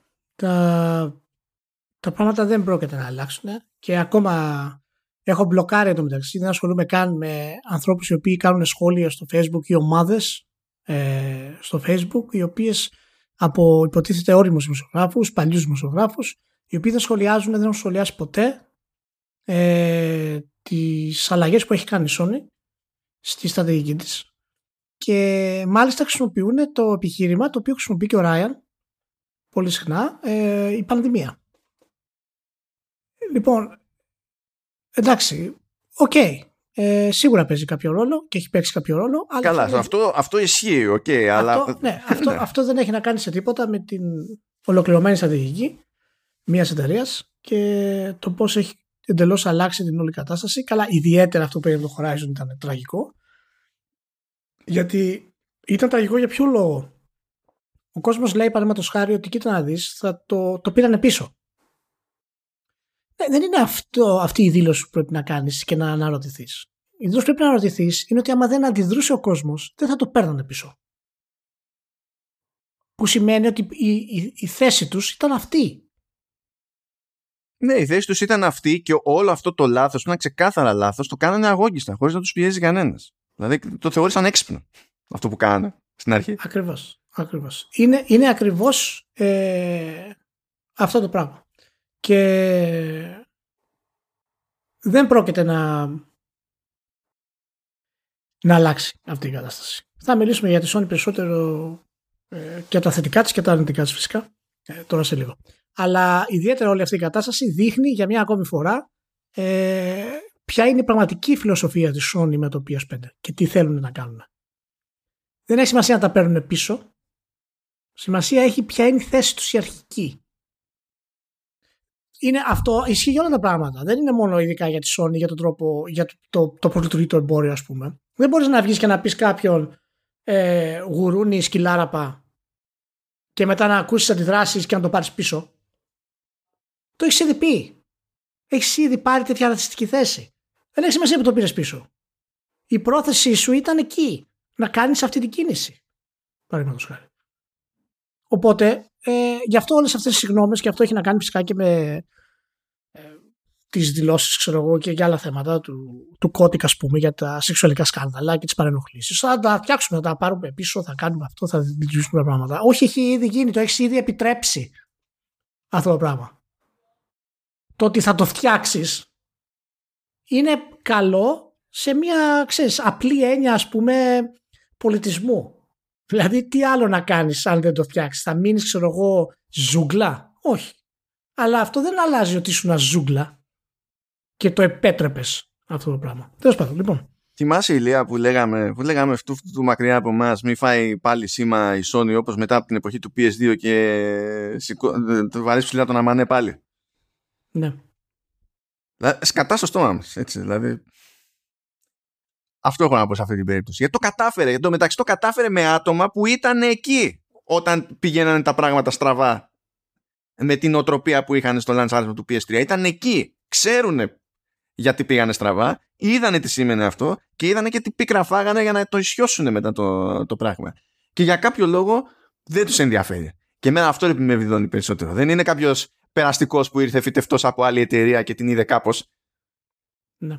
Είναι εκεί, είναι τα ίδια άτομα και κάνουν σε επίπεδο δηλαδή την νοοτροπία κάνουν τις ίδιες ιδέε χωρίς λόγο. Δεν υπάρχει κάποιος σοβαρός λόγος να το κάνεις αυτό το πράγμα. Έπεσα σε έναν άνθρωπο που λέει ότι κάθεστε και γκρινιάζετε, λέει, επειδή σας ζητάνε 10 ευρώ παραπάνω. Άμα δεν ήταν έτσι, έτσι όπως πηγαίνουν, λέει, τα, τα ποσά που πρέπει να επενδύσει ο άλλος για να βγάλει ένα παιχνίδι μεγάλο, σαν και αυτά τα που θα βγάλει Sony, ξέρω εγώ, ε, θα, θα αρχίσουμε λέει να βαράνε λουκέτα τα στούντιο. Τι βαράνε λουκέτα τα στούντιο, ρε φίλε; Τα οικονομικά της Sony είναι κρυφά, δηλαδή δεν τα βλέπεις τυφλώσει. Τι, τι λουκέτα τα στούντιο, για περίμενε λίγο. Τι περίμενε λίγο. Θα σας πω, περίμενε λίγο. Περίμενε λίγο. Έτσι, μία στα πεταχτά. Αυτό Έλα, σε, λίγο, θα, σε λίγο θα μας πεις ότι έχει και κέρδος η Sony από το PlayStation. Έλα, έλα. αυτό με τα λουκέτα τα, τα, τα, τα στούντιο. Λοιπόν, να σου πω, ήταν 69 ευρώ θα σου βάλω εγώ. Έτσι επί 4 εκατομμύρια. Λοιπόν, ε, πρόσεξε, το Last of Us 2 έβγαλε 276 εκατομμύρια στις τρεις μέρες. Και αυτό είναι όλο για πάρτι της Sony γιατί είναι platform holder και δεν δίνει μερίδιο σε κανέναν, έτσι. Ακριβώς. Άκου, άκου, άκου. Σε τρεις μέρες 276 εκατομμύρια και το Last of Us 2 δεν είναι υπερτίτλος πωλήσεων για τη Sony. Όχι, το Spider-Man πούλησε περισσότερο, ξέρω εγώ. Ακριβώς. Λοιπόν, θε να το κατεβάσουμε, να το βάλουμε 50 αντί για 69. 50 εγώ σου λέω, να το ξεφτυλίσουμε ολοκληρωτικά, ρε παιδί μου. Έτσι. Επί 4 εκατομμύρια. 200 εκατομμύρια σε τρεις μέρες. Που 50 ευρώ δεν υπήρχε πουθενά τουλάχιστον 50 ευρώ σε τρεις πρώτες μέρες. Σκέψου. Όχι, όχι, εννοείται δεν παίζει. 50 ευρώ να ήταν, θα είχε βγάλει 200 εκατομμύρια. Δηλαδή, ε, είναι ε, εξωπραγματικό. Το, το, το, το επιχείρημα του κλεισίματος στον στούντιο είναι tragic γιατί τα στούντιο που βγάζουν τέτοια παιχνίδια έχουν μαξιλάρι. Δεν υπάρχουν random studio εκτός της CD Projekt που βγάζει τίτλους AAA σε τέτοιο βαθμό. Όλα τα υπόλοιπα έχουν μαξιλάρια. Δηλαδή, άνθρωποι που λένε τέτοια πράγματα και gamers που λένε τέτοια πράγματα είναι προφανώς fanboys, δεν έχουν ιδέα τι συμβαίνει. Ε, ή, ή πολύ απλά δεν έχουν την απαραίτητη οριμότητα και γνώση της βιομηχανίας. Ε, τώρα το άτομο αυτό μου λέει κάτι φοβερά πράγματα. Ε, λέει, δεν το λέω για publishers, το λέω για developers. Και όταν έλεγε publishers, Τι; έλεγε ότι η Nintendo είναι publisher και ξέρω εγώ, η Ubisoft και τα λοιπά είναι developers. Λέω, κάτσε, κάτσε, κάτσε. Κάνουμε ένα about face γιατί δεν λειτουργεί έτσι πραγματικότητα. η φάση. Ναι. Να του λέω ότι βγάζουν πάρα πολλά λεφτά όλοι πλέον πουλώντας από ναι, τους προηγούμενους τίτλους, δηλαδή του προηγούμενου εξαμήνου, έτους, διετίας, τετραετίας, πενταετίας. Βγαίνουν πάρα πολλά λεφτά. Βγαίνει πάρα πολύ φράγκο. Υπάρχουν επίσημες δηλώσεις για το ότι πλέον είναι σημαντικό ποσοστό και έχουν μαξιλάρια όλοι. Όλοι πλέον οι μεγάλοι έχουν μαξιλάρια. Και μην πάμε μακριά, δηλαδή μεγαλύτερη κομμωδία από τον Grand Theft Auto 5 δεν υπάρχει. Δηλαδή τώρα πηγαίνει πίσω τον Grand Theft Auto 5, υποτίθεται, για τη, που το, η βελτιωμένη έκδοση για το νέο hardware και πηγαίνει πακέτο με δήλωση από την Take Two ότι αυτό δεν θα μας επηρεάσει λέει, το bottom line, μια χαρά είμαστε. δηλαδή γιατί οι τύποι σκίζονται. Έτσι. Ναι. Και δεν μπορείς να βγαίνεις και να λες τώρα ότι για το ένα δεκάρικο ότι θα, θα μπει μέσα η Sony και θα καταστραφούμε όταν, όταν καίγεται στο, στο φράγκο. Δεν γίνεται να γνωρίσει έτσι casual απλούς αριθμούς, ας πούμε. Δηλαδή ε, δημοσιοποιημένα μεγέθη. Απλά εσύ επειδή θέλεις να πεις τη, την παπάντζα σου, ας πούμε, επειδή λες Sony Uber άλλες. Δηλαδή νιώσε λίγο. Δεν, δεν στέκει για κανέναν αυτό είναι η κλασική πιπίλα που κάνουν και πολλοί δημοσιογράφοι δικοί μας ε, παλιοί που λένε αυτό το πράγμα. Α, τα video games κοστίζουν πάρα πολύ. Δεν υπάρχει καμία έρευνα πίσω από αυτό που λένε. Μπαίνουν random στο δίκτυο και διαβάζουν κάποια πρόσφατα νέα και μετά διαμορφώνουν τη γνώμη τους και την κάνουν post ε, και πιστεύουν ότι αυτό είναι το σωστό. Αυτή είναι η πραγματικότητα, παιδιά, στι περισσότερες περιπτώσεις τουλάχιστον. Και μιας και το αναφέρουμε, παραδείγματος χάρη, το ε, υπολογιζόμενο κόστος, το estimated cost, ας πούμε, για το Last of Us 2 είναι 100 εκατομμύρια. Και δουλεύανε 7 χρόνια έτσι. Και εκείνο δεν είχε πρόβλημα να κάνει επιτυχία με την παλιά τιμή και να, βγάλει, να δικαιολόγησε το έξοδο του. Πρόσεξε, είναι 100 εκατομμύρια. Διπλάσιο να ήταν, ας πούμε, ήταν 200 εκατομμύρια το κόστος του Last of Us 2. Σε τρεις μέρες έκανε απόσβεση. Με 50 ευρώ, όχι 69. Λοιπόν, ας είμαστε ρεαλιστές. Ναι, okay. εντάξει, απίθανα, απίθανα πράγματα. Και εκεί μου άρεσε η αγαπημένη μου ατάκα που λέει ότι ε, είναι, δεν είναι δυνατόν να ανησυχούμε για αυτές τις εταιρείες τα λοιπά με αυτά τα δεδομένα που υπάρχουν, τα λένε μόνοι τους. Ε, λένε να ανησυχήσουμε για κανένα, να κάναμε μια κουβέντα ας πούμε και καλά, θα λέγαμε για τους μικρούς developers, για indie stuff και τα λοιπά, που αυτοί περιμένουν ή να ζήσουν ή περιμένουν να καταφέρουν να κάνουν legit δουλειά το game development και μέχρι τότε και είναι λεφτά χρόνο και τα λοιπά. Και σκάει ατάκα ότι οι indies δεν έχουν ανάγκη, έτσι κι αλλιώς το κάνουν για την πλάκα τους. Εκεί τρελάθηκα. Εκεί, εκεί τρελάθηκε. Οκ, για πάμε. Για πάμε. okay. λοιπόν, ε, ναι. Ε, μένουμε στη Sony, αλλάζουμε όμως εκεί πέρα θεματάκι. Έστω ότι πετυχαίνω το σωστό note. Λοιπόν, έτσι για την ιστορία να πούμε ότι ε, αγόρασε άλλο ένα στούντιο η Sony, αγόρασε την Firesprite, το οποίο μου φάνηκε και λογικό και αστείο ταυτόχρονα. Γενικά ήταν πολύ θετική η αντιμετώπιση που είδα από τα media με δεδο... ε, ίσως και λίγο επειδή μέρος των media που παρακολουθώ εγώ τουλάχιστον είναι, είναι βρετανικά και το, από άποψη όγκου, από άποψη προσωπικού τέλος πάντων η Fire Sprite είναι νομίζω ο μεγαλύτερος dev που παίζει αυτή τη στιγμή στο, στο Ηνωμένο Βασίλειο οπότε το θεωρήσανε ε, επιτυχία και για την τοπική τους αγορά κτλ. Αλλά έχει πλάκα η περίπτωση με την Fire Sprite από την άποψη ότι ε, πήγε και στήθηκε ε, από τη διάλυση Sony Studio από τα ίδια άτομα στο μεσοδιάστημα συνεργάστηκε ξανά με τη Sony και τώρα αγοράστηκαν οι ίδιοι από τη Sony. Ναι. Και εντάξει, αυτό είναι ένας πολύ, έτσι, πολύ μεγάλη μανούβρα για να καταλήξουμε χοντρικά σε παρόμοιο σημείο, αλλά συνέβη. Εντάξει. Ναι. το, αυτό. Για, για το FA. Και τώρα νομίζω ότι μπορούμε να πάμε στο PlayStation Showcase. Που δεν ξέρω αν ενημερώθηκες, διότι είχα εγώ ένα παλικάρι που μου είπε ότι το PlayStation Showcase αυτό ήταν ε, ε, ότι με αυτό το PlayStation Showcase η Sony έδωσε μάθημα στο, στον ανταγωνισμό. Λέω μια χαρά είναι το PlayStation Showcase δεν καταλαβαίνω ποιο είναι το μάθημα που δεν έπιασα αλλά τέλος πάντων never mind, never mind Ωραία. Λοιπόν, το PlayStation Showcase ήταν ε, ε, ένα απλό πραγματάκι, ωραία μονταρισμένο, δεν έχω παράπονο. Παπ, παπ, παπ, παπ, ε, περίπου 40 λεπτά κράτησε. Είχε 18 παιχνίδια μέσα. Δεν το, δεν το λέμε κι άσχημο μέσα σε 40 λεπτά. Ε, είχε πάρα πολύ από, από τρίτους, διότι ε, η Sony ήθελε να δείξει πράγματα που κοντοζυγώνουν ταυτόχρονα έχει δείξει τα πιο κοντινά τα δικά της. Δεν έχει τίποτα για το υπόλοιπο του 21, οπότε έπρεπε να καταλήξει ένα περίεργο μείγμα εκεί πέρα και να δείξει κάτι πιο μακρινό, αλλά όχι τα πάντα όλα, γιατί τι θα κάνει του χρόνου, ξέρω εγώ, τι θα έχει να δείξει. Οπότε 18 παιχνίδια και από αυτά τα 5 παιχνίδια, ε, από αυτά τα 18 παιχνίδια, τα 5 συν 1, θα το εξηγήσω αυτός σε λίγο, ε, είναι καινούρια και θα περάσω από αυτά πρώτα. Πρώτον έχουμε το Project Eve το οποίο υποτίθεται ότι έρχεται στο, στο PS5. Είναι, είναι κορεάτικο, ε, είναι, τέλος πάντων, είναι, είναι action. Ας το πούμε ότι πάει να θυμίσει περίπου Devil May Cry αλλά από Κορέα. Να το πούμε έτσι τελείως χονδροειδός. Περιμένω πώς και πώς ένα άρθρο από το Kotaku για το σχεδιασμό της ηρωίδας. Θεωρώ ναι. ότι είναι αναπόφευκτο. Αλλά αυτό δεν είναι παραγωγή που το βλέπεις και λες είναι τιτάνο τεράστιο πραγματικό AAA και τα λοιπά, αλλά είναι κάτι καινούριο.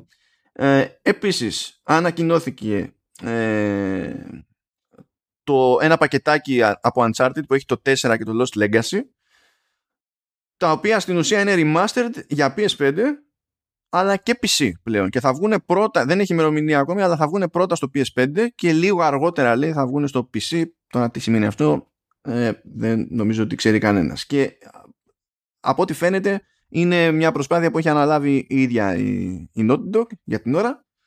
Δεν έκανε κανένα κόπο ίσως να εξηγήσει τι εννοεί με το remastering στη, στην προκειμένη περίπτωση οπότε δεν έχουμε ιδέα τι έχει νόημα να περιμένει κάποιος σε τεχνικό επίπεδο. It is what it is ε, από εκεί και πέρα έχουμε αυτά που κάνανε που ήταν λίγο πιο βαρύγδουπα που είναι Star Wars Knights of the Old Republic remake. Έχει και το remake στον τίτλο γράφει remake. Που σκάει με στάμπα PlayStation Studios αλλά είναι timed exclusive διότι η παραγωγή στην πραγματικότητα η ανάπτυξη είναι από την Aspir Media η οποία Aspir Media σε ποιον ανήκει Ηλία ε, εκεί που ανήκουν όλες οι ομάδες του κόσμου στο Embracer Group. ε, ε, αναμενόμενα. Κάποια στιγμή θα συνέβαινε, ρε παιδί με αυτό. θα, θα, θα τους βρεις μπροστά σου. Η, η, η Aspir έχει ένα ενδιαφέρον γιατί δεν νομίζω ότι είναι πολλοί κόσμος εξοικειωμένος με την εταιρεία άσχετα με το αν έχει παίξει κάτι που είχε αναλάβει να ισιώσει να μεταφέρει ίδια αλλά η Aspir εδώ και πολλά χρόνια ε, ασχολείται με ports περίπου remasters και τα λοιπά πολλών τίτλων από μεγάλες εταιρείες αλλά και αρκετών τίτλων Star Wars. Ε, ίσα ίσα που έχει προηγούμενο και με τα Knights of the Old Republic γιατί εκείνη τα έχει μεταφέρει σε διάφορες πλατφόρμες ή εκείνη τα έχει κάνει update τέλος πάντων για να τρέχουν λίγο καλύτερα σε νεότερο hardware και στο PC ακόμη αν θυμάμαι καλά. Οπότε σίγουρα υπάρχει κόσμος εκεί πέρα που είναι εξοικειωμένος με τη βάση πάνω στην οποία έχει να χτίσει το ό,τι άλλο έχει να χτίσει Τώρα αυτό που είδαμε ήταν ένα CGI teaser με τον ε, Darth Revan ε, δεν είδαμε κάτι άλλο. Δεν ξέρουμε καν πότε, ποιο έτος υποτίθεται ότι έρχεται. Μιλάμε για remake, remake, οπότε η προσπάθεια δεν θα είναι μικρή. Δεν ξέρω ακριβώς τι μπορεί να περιμένει κάποιος, τουλάχιστον από iCandy από την Aspir, γιατί αυτή σίγουρα θα είναι η πιο φιλόδοξη προσπάθεια που έχει κάνει με δική της παραγωγή μέχρι σήμερα, με βάση οτιδήποτε θυμάμαι. Οπότε παίζουν ακόμη ερωτηματικά, ας το πούμε έτσι. Αλλά τέλος πάντων υπήρχε η φημολογία ότι ετοιμάζεται remake του Knights of the Old Republic. Το έχουμε ξανασυζητήσει εδώ πέρα σαν, σαν ενδεχόμενο. Ε, και να που είχε βάσει η φημολογία και ανακοινώθηκε. Τώρα πότε θα έρθει, είπαμε θα ξεκινήσει πρώτα σε PC και PlayStation 5. Πότε θα έρθει σε Xbox δεν ξέρω, αλλά θα έρθει. Μπορεί να το θεωρείτε δεδομένο. Λέει console exclusive at launch και αυτό, αυτή είναι ατάκα της Sony. Δεν είναι ούτε θεωρία, ούτε κάτι που ακούσαμε και δεν ξέρω εγώ τι.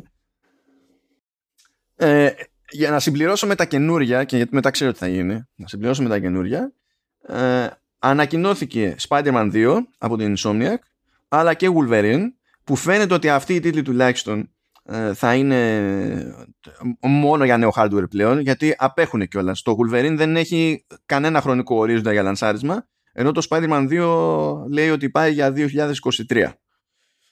Ε, και οι δύο τίτλοι αυτοί είναι από την Insomniac. Νομίζω ότι η Insomniac ε, πλέον είναι, ε, είναι για τα μαρβελοπέχνιδα. Τα παντρεύτηκε. Πάει, τελείωσε.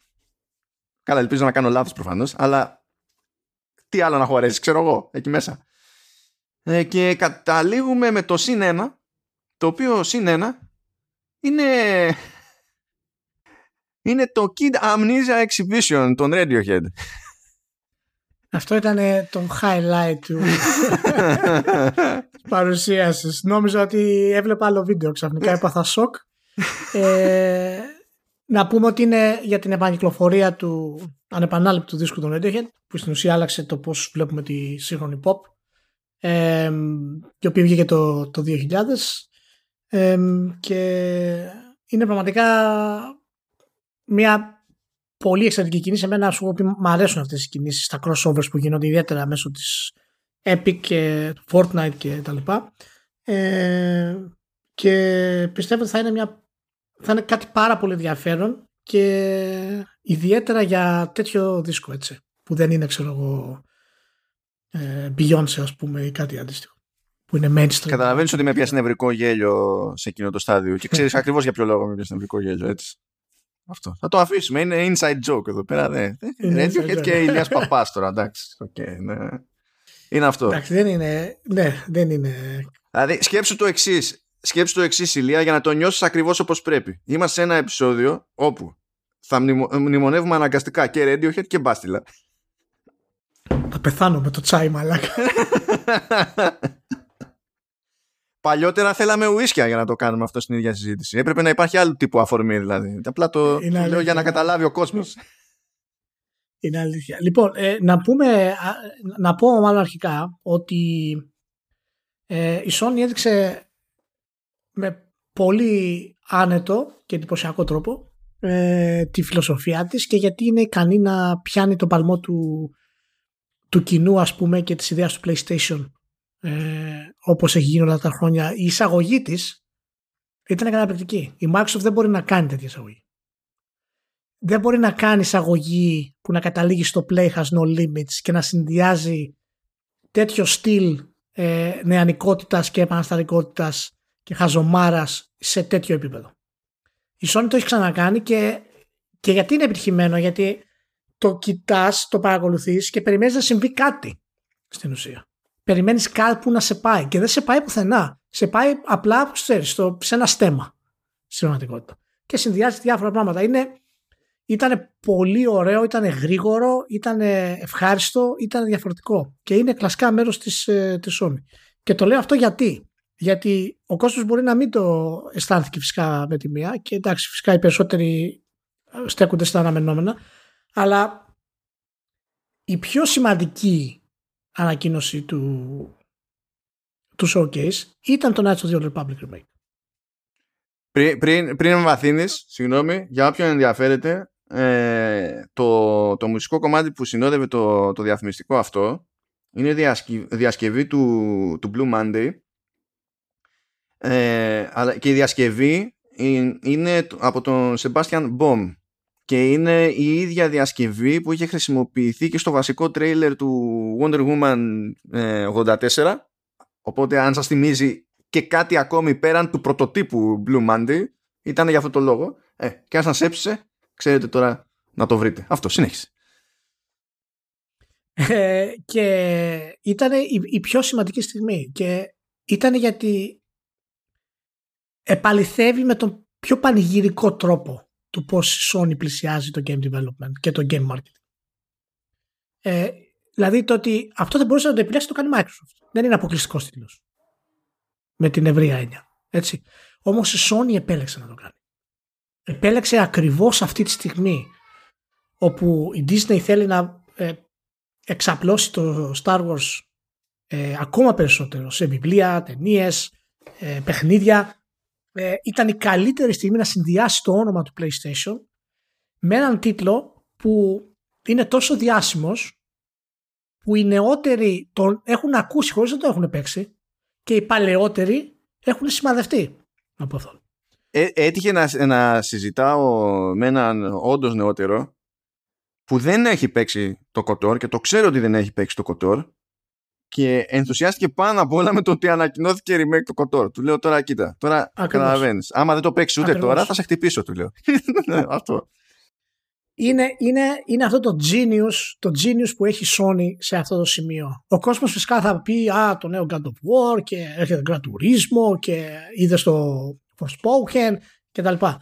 Αλλά το genius moment ήταν αυτό. Γιατί απευθείας με αυτή την κίνηση επαναφέρει στο προσκήνιο έναν, έναν κλασικό τίτλο ορόσημο στη βιομηχανία των video games για πάρα πολλούς λόγους με το brand του time exclusive του PlayStation.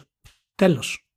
Και δεν είναι τυχαίο ότι ήταν, νομίζω ήταν από τα πρώτα που δείξαν. Όχι, ήταν το πρώτο. Ε, δηλαδή μετά το διαφημιστικό, το, spot, ήταν το πρώτο Ακριβώς. πράγμα που δείξανε.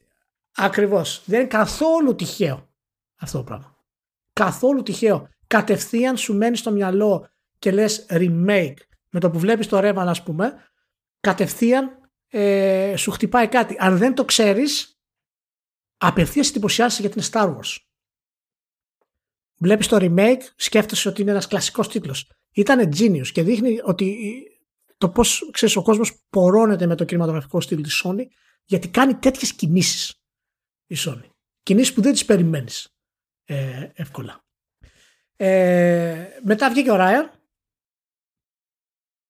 είπε γεια σας τι κάνετε ε, μπλα μπλα μπλα και θα σας δείξουμε τα παιχνίδια. Και ξεκινήσανε τα παιχνίδια μέχρι το, το τέλος ας πούμε που, που έδειξε. Λοιπόν, ε, εντάξει, δεν υπήρχε κάτι ιδιαίτερα εντυπωσιακό σε αυτά που είδαμε. Ε, και νομίζω ότι έχουμε πέσει γενικά μέσα σε ό,τι έχουμε πει και αναλύσει για τη Sony. Ε, ε έχω αρχίσει και ενοχλούμε με αυτό. Απλά το λέω.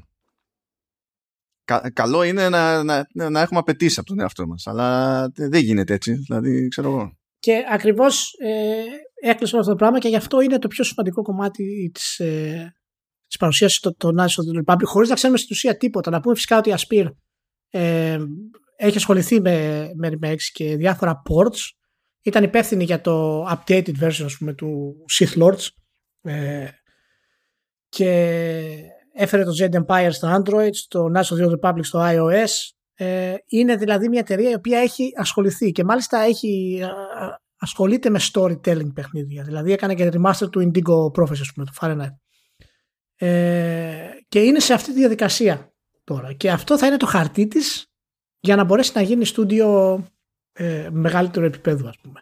Και δεν θα μου κάνει καμία εντύπωση εάν ε, μπορέσεις η Sony και χτυπήσει μια συμφωνία για διάφορα remake Star Wars ή μπορεί και για νέο τίτλο Star Wars μέσα σε όλη αυτή τη, ε, τη διαδικασία. Για κάποιο timed exclusive.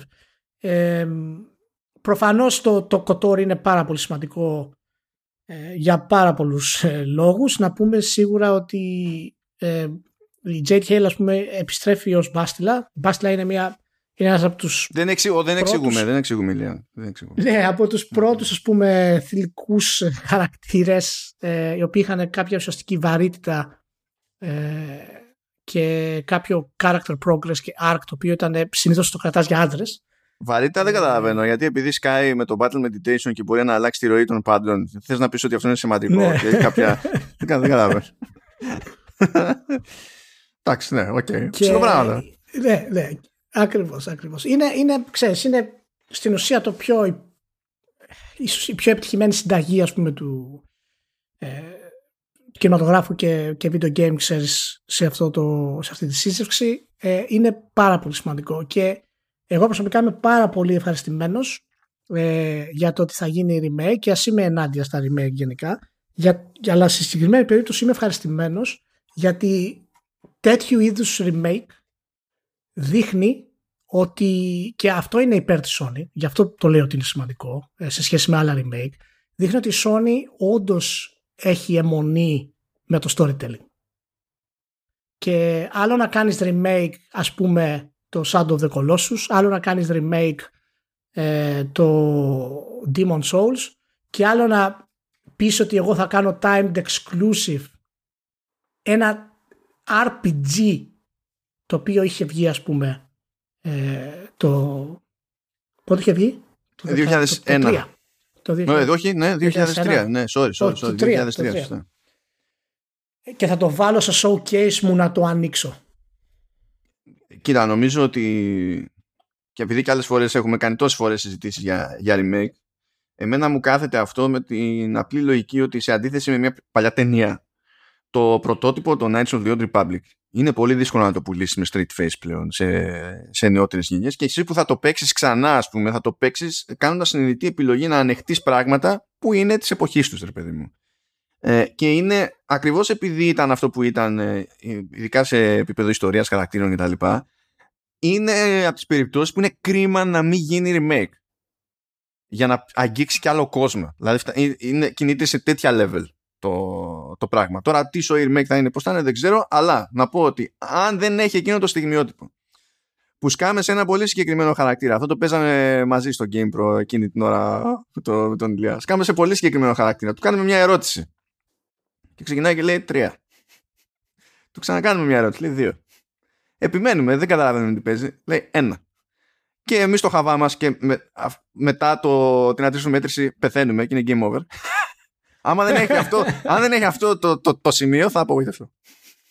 Ε, όχι, όχι, πραγματικά ήταν, ήταν μια πολύ ωραία στιγμή και να πούμε ότι στο, ε, υπάρχει, δεν ξέρω αν είναι φημολογία ή αν υπόθηκε κάπου, ότι θα υπάρχουν κομμάτια και από το Sith Lords μέσα στο remake. Που σημαίνει ότι υπάρχει πιθανότητα να, εάν πάει καλά, που θα πάει, ε, να υπάρχει remake και το Sith Lords που είναι σίγουρα ε, ο τίτλος που χρειάζεται το update περισσότερο από οποιονδήποτε ας πούμε δεδομένου της, ε, της πορείας του γενικά. Κοίτα, ε, νομίζω ότι ε, πρώτα απ' όλα, εφόσον είναι ε, καινούρια παραγωγή Star Wars, δεν έχει σημασία που είναι remake, εφόσον είναι καινούρια παραγωγή Star Wars, ε, είναι σίγουρο ότι γίνεται και μέρος του νέου, του νέου Star Wars canon που ισχύει επί Disney. Η Disney έχει δείξει σε σημεία ότι δεν έχει τελείως γραμμένο το, το κοτόρ διότι σε artbooks και αναφορές εδώ και εκεί έχει πέσει ξέρεις, το όνομα του Revan, κάτι σκόπιες λεπτομέρειες, αλλά αυτό δεν σημαίνει κάτι συγκεκριμένο για το τι ισχύει για, αυτή, για αυτές τις ιστορίες στο νέο κάνον. Ναι. Και εφόσον γίνεται έτσι, ε, θεωρώ ότι πρέπει να πάει κάτι εξωπραγματικά στραβά, ας πούμε, για να μην δούμε και συνέχεια με το Sith Lords και ενδεχομένως συνέχεια και πέραν αυτού, άμα κάτσει αυτό το πράγμα, έτσι. Το θεωρώ αδιανόητο με, τα, με δεδομένη τη γενικότερη τακτική που φαίνεται να έχει η Disney ίδια, έτσι. Γιατί άμα η Disney ναι. γουστάρει, γουστάρει. Άμα δεν γουστάρει, δεν πάει να πιέσεις εσύ. Να... Δεν θα σου κάνει το χάτι. Δεν θα σου δώσει το, το IP.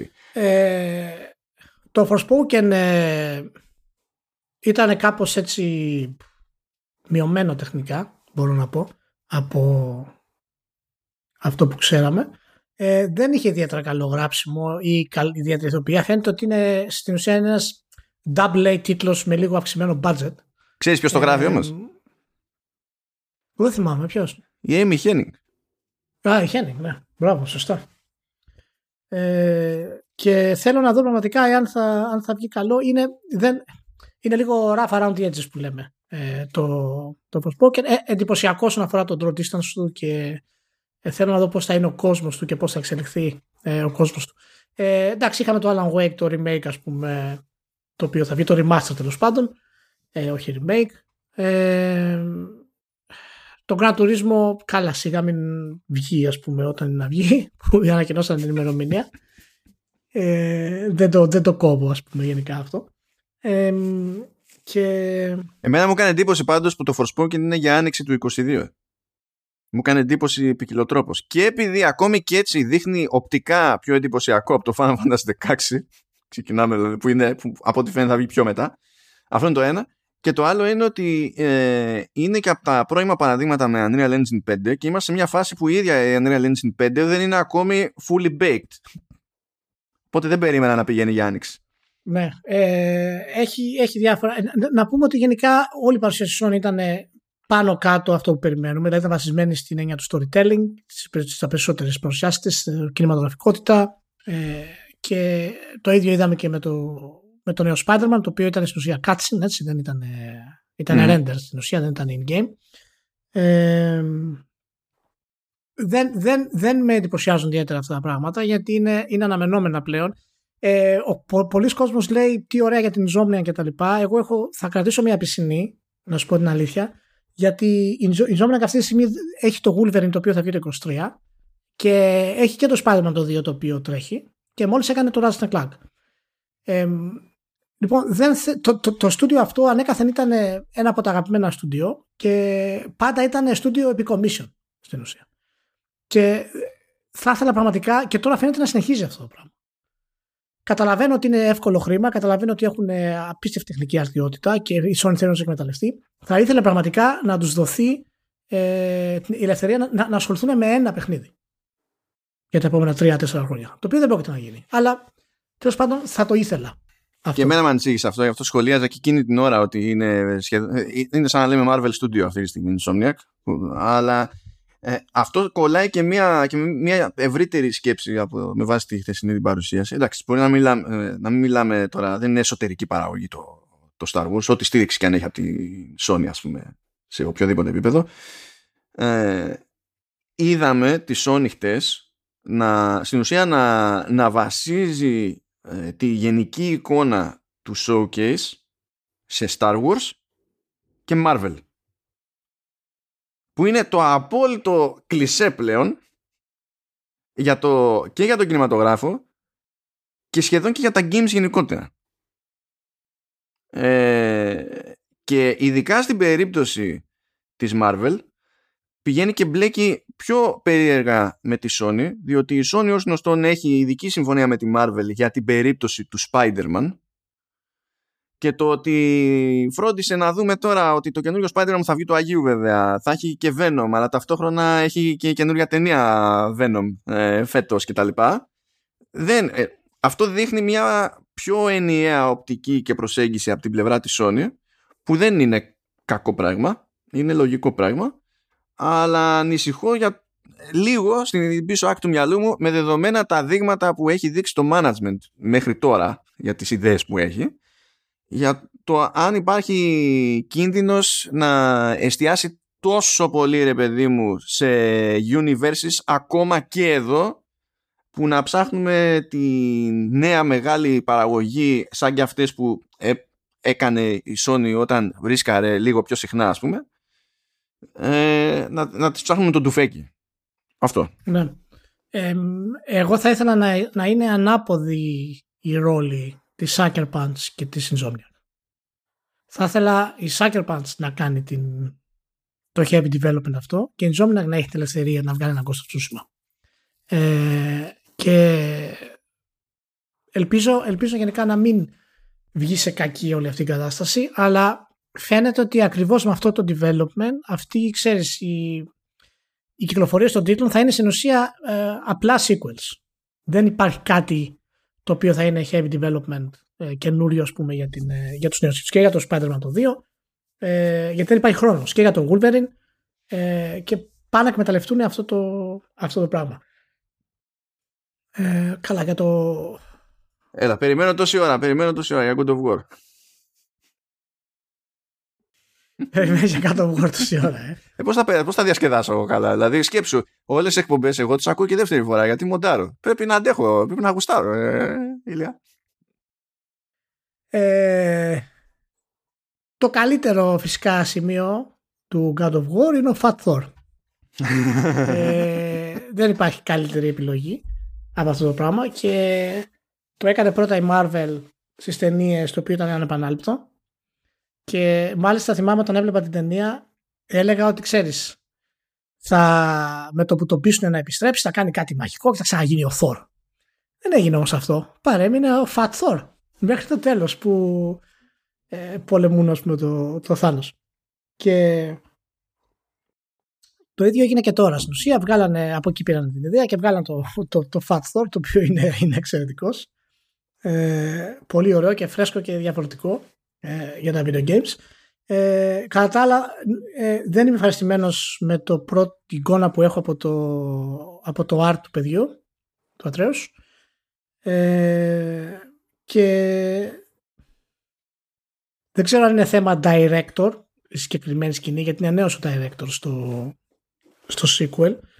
Ε, μου έβγαλε μια αίσθηση ενόχλησης ο Πιτσιρικάς. Περίμενα δηλαδή λίγο διαφορετικό development, γιατί τώρα είναι teenager, περίμενα λίγο διαφορετικό development, αλλά φυσικά αυτό είναι ένα ελάχιστο δείγμα, δεν σημαίνει τίποτα. Έτσι, απλά λέω μια πρώτη ε, άποψη ε, από αυτό το πράγμα. Ήταν πολύ, δεν ξέρω, ήταν το, το, το, το πώς το παρουσιάζουν, το πώς μιλάει στον, ε, ε, στον Kratos. Ε, επίσης, ατάκες στο στυλ ε, be less of a father and more of a general ναι, ναι, ε, δεν, ναι. δεν, δεν έχει νόημα να λες τέτοιο πράγμα στο, ναι. στο κρέτος, είναι χαζομάρα. είχα, μια, ε, είχα μια συζήτηση σχετικά γιατί μου φάνηκε εμένα γενικά off το trailer. Δηλαδή, ε, όχι κακό ρε παιδί μου, αλλά μου φάνηκε σαν να υπάρχει μια διάθεση. Η εντύπωση που θα βγαίνει από το τρέιλερ που είναι και λίγο διαφορετική υπόθεση από το τι λέει το source material. Δηλαδή, εντάξει, το που λες με εκείνη την ατάκα προφανώς είναι ζήτημα source material. Αλλά το τι μπορείς να μοντάρεις για να φτιάξεις ένα τρέιλερ που δεν βγαίνει το τρέιλερ ντε και καλά από την ομάδα ανάπτυξης. Υπάρχουν εξωτερικοί συνεργάτες που τα αναλαμβάνουν αυτά τα πράγματα και πατάνε και σε συνταγές κτλ. Το, το ναι. τρέιλερ αυτό, όπως το είδα, ε, με έβγα, μου έβγαζε μία αίσθηση, ρε παιδί μου, ε, ένα ύφος ε, προώθησης τύπου Marvel. Το οποίο από μόνο του πάλι δεν είναι κακό, αλλά δεν είναι για God of War. Δεν θέλω να μου βγάζει τέτοια, τέτοια, να μου σκάνει τέτοια υπονοούμενα ρε παιδί μου τέτοιο, τέτοιο feel ένα τρίλερ του God of War. Δεν κολλάει, δεν, είναι, δεν μ' αρέσει, δεν κολλάει. Ναι. Ναι και εντάξει προφανώς δεν ξέρουμε ακριβώς ποια είναι η σχέση τους με το παιχνίδι για να πει τέτοια ατάκα αλλά ε, δεν έχεις νόημα να βάζει αυτή την ατάκα όταν σε επόμενο παιχνίδι έχεις ξοδέψει όλη την ώρα κάνοντας το ανάποδο στην ουσία. Προσπαθώντα να γίνεις πατέρας δηλαδή Πέρα από το ότι το παιδί δεν έχει ιδέα ας πούμε, για τον κράτος ούτως ή άλλως. Ε, αλλά τέλος πάντων, αυτό είναι και αυτό μια λεπτομέρεια. Δεν θέλω να σταθώ εκεί πάρα πολύ. Γενικά ε, είναι ακριβώς ό,τι, ό,τι είπαμε. Είναι ένα sequel. Ε, bigger and better με τα technical limitations που ξέρουμε και φαίνονται. Ε, που έχουμε γνωρίσει δηλαδή. Ε, τίποτα διαφορετικό από ό,τι περιμέναμε, αλλά ε, δεν ξέρω αν έχει και κάποια σημασία. Το πρώτο God of War, το storytelling του, ε, χρειάστηκε αρκετός χρόνος για να, να το καταλάβω σε βάθος. Και στην αρχή ήμουν αρνητικός σε μερικά του κομμάτια, παίζοντας το λίγο παραπάνω και αναλύοντας το, διαβάζοντας διάφορα πράγματα. Ε, αυτό που έκανε ο Μπάρλοκ γενικά είναι πραγματικά εξαιρετικό. Και δεν ξέρω αν θα συνεχίσεις, γιατί στην ουσία κάνει, επανακτίζει τη μυθολογία. Και γιατί υπάρχουν, υπάρχουν πάρα πολλά κομμάτια της μυθολογίας που έχουν συμβεί με την παρουσία του Λόκη, αλλά ο Λόκη επειδή είναι μικρός, δεν έχουν ακόμα συμβεί στην ουσία στο God of War. Ε, και έχει πάρα πολλά τέτοια ωραία κενά δημιουργήσει ο Μπάρλοκ. Θέλω να πιστεύω ότι αυτά θα τα χρησιμοποιήσουν κατάλληλα. Αλλά να πω ότι εντυπωσιάστηκα από το gameplay του με κάποιο τρόπο. Όχι. Και δεν ήταν και καλό σαν story reveal trailer. Σαν, σαν God of War reveal δεν ήταν αρκετά καλό σαν, βαρύτητα δηλαδή που περιμένεις για να γίνει ε, αυτό το πράγμα. Και αν κάποιος ε, κλωτσάει σε αυτή, σε αυτή την εντύπωση, του φαίνεται περίεργη, ας δει το reveal trailer του προ, αμέσως προηγούμενου God of War. ναι. ε, και ακόμα και αυτό, αν είναι πολύ δύσκολο να γίνει τώρα, γενικά το build-up δεν ήταν σωστό ε, για God of War. Ε, ακόμα και Nintendo πριν το trailer του Breath of the Wild Βγήκε ο Νούμα και είπε και τώρα θα σας δείξουμε κάτι πολύ ωραίο. Τι θα λέει και αυτός ο έρμος. Ναι. Ε, οπότε γενικά σε γενικές γραμμές μπορώ να πω ότι ε, ήταν μια αναμενόμενη παρουσίαση to the point. Η τίτλη της Sony ήταν γενικά αυτή που περιμένουμε. Περίμενα να δω η αλήθεια είναι κάτι πραγματικά εντυπωσιακό από τη, από τη Sony για αυτό το κομμάτι γιατί είναι η εταιρεία που χτίζει το εντυπωσιακό. Δεν είναι ότι δεν το περιμένω και από άλλες εταιρείες. Από τη Sony το περιμένω λίγο παραπάνω γιατί είναι, είναι αυτό το mentality που έχει η εταιρεία. Ε, και το ότι δεν έδειξε κάτι τέτοιο και όλοι οι τίτλοι που έδειξαν στην ουσία έχουν να κάνουν με cross-gen ε, δείχνει ότι όλοι οι, οι βασικά στούντιο της Sony είναι σε, ξέρεις, σε ανάπτυξη τίτλων ε, οι οποίοι είναι cross-gen αυτή τη στιγμή. Ακόμα, ακόμα και το Spider-Man 2 θα μου κάνει εντύπωση αν είναι full PS5. Να σου πω την αλήθεια. Εν τέλει. Εντάξει, δεν νομίζω να τους νοιάζει πλέον τότε, δηλαδή του, του παραχρόνου να το, να το παίξουν έτσι. Νομίζω πια ότι δεν θα τους... Δεν υπάρχει ιδιαίτερο κίνητρο θα έχει ενδιαφέρον. Κράτα το λίγο γιατί τα assets του τρέιλερ δεν μου φάνηκαν μεγάλης, μεγάλη διαφορά από τα assets που. Όχι, αυτό ισχύει, αυτό ισχύει, αλλά δεν φαίνεται από το τρέιλερ τίποτα ως προς τη δομή ας πούμε, του, όχι, του παιχνιδιού. Όχι, όχι. Δηλαδή, εντάξει, ναι. αυτό ας πούμε. Ε, ναι. Νομίζω γενικά καλή ήταν η παρουσίαση, προβλεπέ. Δεν μπορούσε να δείξει ακόμη, από, κάτι από ακόμη παραπέρα, διότι το πρόγραμμα είναι αυτό που είναι. Δεν τη έχει βγει τη Sony το πρόγραμμα. Άσχετα με το γιατί δεν της έχει βγει σε κάθε περίπτωση. Όλοι ζορίζονται. Μιλάμε για μακράν το πιο περίεργο λανσάρισμα νέας γενιάς ever. Ε, ακόμη ανακοινώνονται από μεγάλους developers δεξιά και αριστερά τίτλοι που είναι cross-gen και είναι για να βγουν και για το 2022 δεν πρόκειται να πάρει φορά αυτό το hardware στα σοβαρά πριν τα τέλη του 2022 και το 2023 κάνει, κάνει ναι. μπαμ πλέον αυτό το πράγμα. Ε, κάθε θεωρία ότι να ορίστε, ε, ορίστε τι καταφέρει η νέα γενιά και τα λοιπά που αυτά τα λένε όλοι σε κάποιο βαθμό αλλά είναι πιο λυπηρό ότι τα αναμασά μονίμως και ο, και ο κόσμος. Ναι είναι μπαρμπούτσαλα αυτή η θεωρία ακόμη δεν έχουμε δει την τύφλα μας. Τίποτα δεν έχει σχεδιαστεί επαρκώς για το, για το νέο hardware και καλό είναι να, ξέρω εγώ, να έχετε λίγες απαιτήσεις παραπάνω και λίγα standards. Μπορείτε να, μπορείτε να γουστάρετε ένα παιχνίδι, να περνάτε πάρα πολύ καλά με, με ένα παιχνίδι. Α είναι και cross να είναι ό,τι θέλει, δεν έχει σημασία. Ε, και ταυτόχρονα να έχετε απαιτήσεις. δηλαδή δεν, το ένα δεν αποκλείει το άλλο. Δεν ξέρω γιατί μπερδευόμαστε έτσι στη, στην όλη τη φάση. Αλλά ναι. Ε, έχει πρώτο εξάμεινο που είναι λίγο πίτα η, η Sony. Ακόμη και αν αποτύχει να βγάλει τον Grand Turismo 7 ε, στις 4 Μαρτίου. Ε, θα, θα, δούμε, θα δούμε πώς θα πάει. Αλλά είμαι περίεργος να δω γενικά επειδή όταν είχε αρχίσει και έκοβε ταχύτητα η Sony με παραγωγές PS4 λέγαμε όλοι ότι κάθεται και δίνει πόνο για να βγάλει παιχνίδια κομμένα και ραμμένα για το PlayStation 5 εκτός του ότι σε κάποια στούντιο προφανώς δεν ίσχυε αυτό όπως την Guerrilla ας πούμε. Ναι. ε, ακόμη περιμένουμε να δούμε πού θα οδηγεί αυτό στα αλήθεια γιατί τότε που είχε αρχίσει και έκοβε είχε και δεν είχε αγοράσει ακόμη και την Insomniac για να πεις ότι την έχουμε μέσα και τη βάζουμε και, και πίζει for the ages. Είμαι πολύ περίεργος να δω τελικά αν όλο αυτό το, αυτή η στάση, αυτή η στρατηγική που έθεσε τότε ας πούμε θα βγει όπως φαντάζεται ότι θα βγει. Όχι σε πωλήσει, αλλά στο output τέλος πάντων που είναι. Εντάξει, έχουμε δει πολύ, έχουμε δει πολύ course correcting, διόρθωση πορείας όλα αυτά. Η συμμετοχή του PC, cross-gen, για να μπορέσει να της βγει αυτό το πράγμα. Ούτως ή άλλως για μένα δεν θα της έβγαινε. Ήταν εξ αρχής δική της ε, παραπλανητική. Ε, και το πρώτο πραγματικό next gen που θα δούμε θα έρθει από την Naughty Dog. Εννοώ για τη Sony. Και αυτό το πράγμα κάνει Naughty Dog αυτή τη στιγμή. Ε, και γι' αυτό δεν υπάρχει πιθανά Naughty Dog. Ε, και ελπίζω να είναι το science fiction που θέλω. Και να μην είναι το Last of Us 3. Ε, science fiction saga από την Naughty Dog. Αυτό θέλουμε παιδιά. Μπείτε μέσα, μιλήστε, κάντε όλα στα κονέ. Αυτό χρειαζόμαστε ως βιομηχανία πλέον, να το ξέρετε. Πάντως με αυτά και με αυτά, πού να το έλεγε ο Spencer, έχει να λέει, έχω 2021 με Flight Simulator σε κονσόλα που να μην κάνει την κονσόλα να αυτοκτονεί. Ε, βγάζω Psychonauts 2 το οποίο εντάξει δεν είναι το, η έννοια του blockbuster αλλά μου κάτσε και βγήκε και καλό το ε, παιχνίδι. Ε, προλαβαίνω και χώνω και Forza και ας είναι και cross-gen. Ας πούμε ότι προλαβαίνω να χώσω και το, και το Halo και θα έχει να λέει ότι εντάξει παιδιά το 2021 κάναμε πράγματα. Που δεν νομίζω να το πίστευε ούτε ο Σπένσερ ότι θα είχε το περιθώριο να τα πει αυτά τα πράγματα. Ναι, ναι, όχι, όχι. Βγαίνουν και αυτά όπως. Αλλά να, οι συγκυρίες είναι αυτές που είναι. ναι, ναι. Λοιπόν, νομίζω ξεμπερδέψαμε.